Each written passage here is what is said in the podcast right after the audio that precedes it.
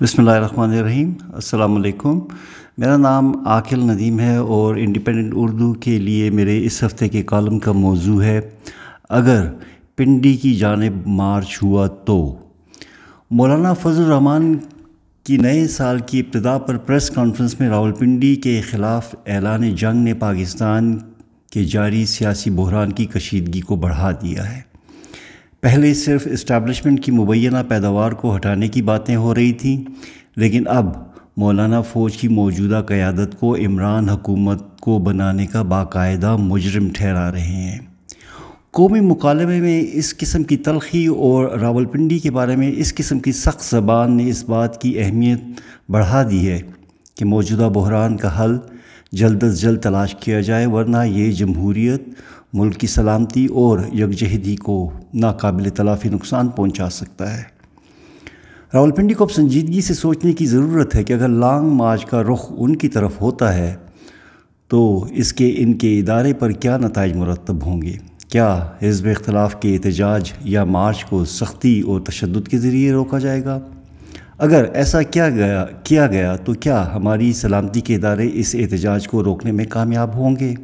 اور اگر اس کی شدت میں اضافہ ہوتا ہے تو کیا راول پنڈی میں بحثیت ادارہ اس حکمت عملی پر اتفاق بھی رہے گا کہ احتجاج کو قوت کے ساتھ کچل دیا جائے؟ یقیناً اس احتجاج کی شدت اور اس کی پنڈی پر مرکوز توجہ ادارے کے اتحاد کے لیے نقصان دہ ثابت ہوگی اور کسی قسم کا تشدد عوام میں اور ادارے میں فاصلہ بڑھا دے گا۔ یہ ملک کی سالمیت اور بقا کے لیے کسی طرح بھی درست نہیں ہوگا۔ اسی سوچ کی وجہ سے انیس سو ستتر میں لاہور میں فوج نے احتجاج کرتی ہوئی عوام کے خلاف طاقت استعمال کرنے سے انکار کر دیا تھا۔ اس بڑھتے ہوئے سیاسی بحران جس کا رخ اب آہستہ آہستہ راول پنڈی کی طرف آ رہا ہے، نمٹنے کے لیے پنڈی کو جلد از جلد اصلاحی اقدامات اٹھانے ہوں گے۔ پچھلے چھ سالوں سے جاری سیاسی ہلچل میں اب عوام کی ایک بہت بڑی تعداد اس بات کو تقریباً سچ ماننے لگی ہے کہ ہمارے ہاں انصاف اور احتساب کا جھکاؤ اسی طرف ہوتا ہے جو راول پنڈی چاہتا ہے۔ دو ہزار چودہ کے دھرنے میں دفاعی اداروں کی مداخلت کے الزامات، جے آئی ٹی کی تشکیل میں ان اداروں کی شمولیت اور ثاقب نثاری عدالت اور احتساب عدالتوں سے مطلوبہ نتائج حاصل کرنے نے ان معتبر اداروں کی سیاسی معاملات میں دلچسپی اور مداخلت کو عوام پر ظاہر کر دیا ہے۔ ان سب اقدامات سے عوام کو یہ بھی اندازہ ہو گیا کہ کون سی سیاسی قوتیں ان اداروں کے لیے قابل قبول نہیں اور وہ انہیں سیاسی طور پر ختم کرنے کے لیے کسی بھی حد تک جا سکتی ہیں۔ اس تصور کو مضبوط کرنے میں حکومت کا فوج کے ساتھ ایک صفحے پر ہونے کے وظیفے کے بار بار ورد نے بھی اہم کردار ادا کیا ہے۔ وزیر اعظم کا ہر وقت کہنا کہ فوج ان کے خلاف اس لیے کچھ نہیں کرتی کیونکہ وہ جانتی ہے کہ میں بدعنوان نہیں ہوں۔ فوج کو مزید اس سیاسی دلدل میں کھینچ رہا ہے۔ کیا یہ منفی عوامی تصور اس مقدس قومی ادارے کی یکجہتی اور غیر جانبداری کے بارے میں سنجیدہ سوال نہیں پیدا کر رہا؟ کچھ عرصہ پہلے تک تو اس قسم کی تشویشناک سیاسی صورتحال کا ذمہ دار حکمران جماعت کو بنا کر اس کے خاتمے کا اہتمام آسانی سے کر دیا جاتا تھا، مگر اس وقت موجودہ نظام کے خالق اس نظام کو موجودہ حکومت کے ساتھ مل کر چلا رہے ہیں۔ اسی وجہ سے اس کی ناکامی کا ذمہ دار اکیلے حکومت کو ٹھہرا کر اسے گھر بھی نہیں بھیجا جا سکتا۔ موجودہ حالات سے لگتا ہے کہ شراکت کی ہنڈیا بیچ چوراہے پھوٹنے کو ہے۔ اس سارے تجربے میں ہمارے لیے بہت سارے سبق ہیں اور اس کے سارے کردار اس تجربے کی ناکامی پر غور و فکر کریں اور جمہوریت کو قدرتی طور پر نشو و نما پانے کا موقع دیں۔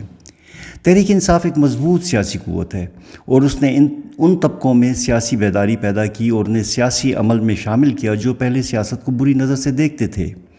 پی ٹی آئی کو اپنی اس مضبوط بنیاد کو مزید تقویت دینے کی ضرورت تھی۔ نہ کہ بیساکھیوں کا استعمال کرتے ہوئے اداروں کی مدد سے اپنے نظریات کی مخالف جماعتوں سے مل کر حکومت بناتے۔ یہ بات تو اب روز روشن کی طرح عیاں ہے کہ دو ہزار چودہ کا دھرنا اداروں کی مدد سے چلایا گیا۔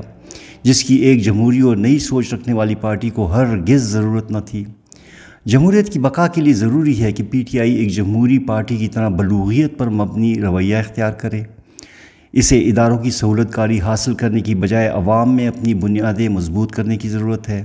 پی ٹی آئی یہ کام اپنی بہتر کارکردگی، جمہوری رویے اور رواداری سے اداروں کی سیاسی مدد کے بغیر بھی سر انجام دے سکتی ہے۔ اسی طرح پی ڈی ایم کو جمہوریت کی بقا اور ملک کے استحکام کے لیے سیاسی درجہ حرارت میں کمی لانے کی ضرورت ہے۔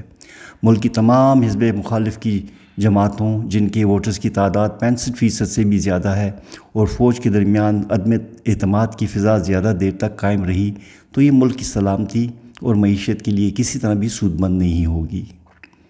ہم نے پچھلے ستر سالوں کے تجربوں سے سیکھ لیا ہے دیکھ لیا ہے کہ جو بھی نظام جس میں جمہور کو فیصلے کا حق نہیں ہوگا یا اس کی رائے کا احترام نہیں کیا جائے گا، تو وہ نظام زیادہ دیر نہیں چل سکتا۔ بلکہ وہ جمہوری اداروں کو کھوکھلا کرتا جائے گا اور اس پر عوام کا اعتماد بھی ختم ہوتا جائے گا۔ جمہور کے فیصلے کو نہ ماننے کی وجہ سے ہمارا ملک دو لخت ہوا۔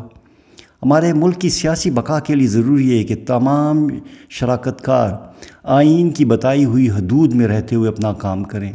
اور جمہوری اداروں کو آزادی کے ساتھ کام کرنے کا موقع دیں۔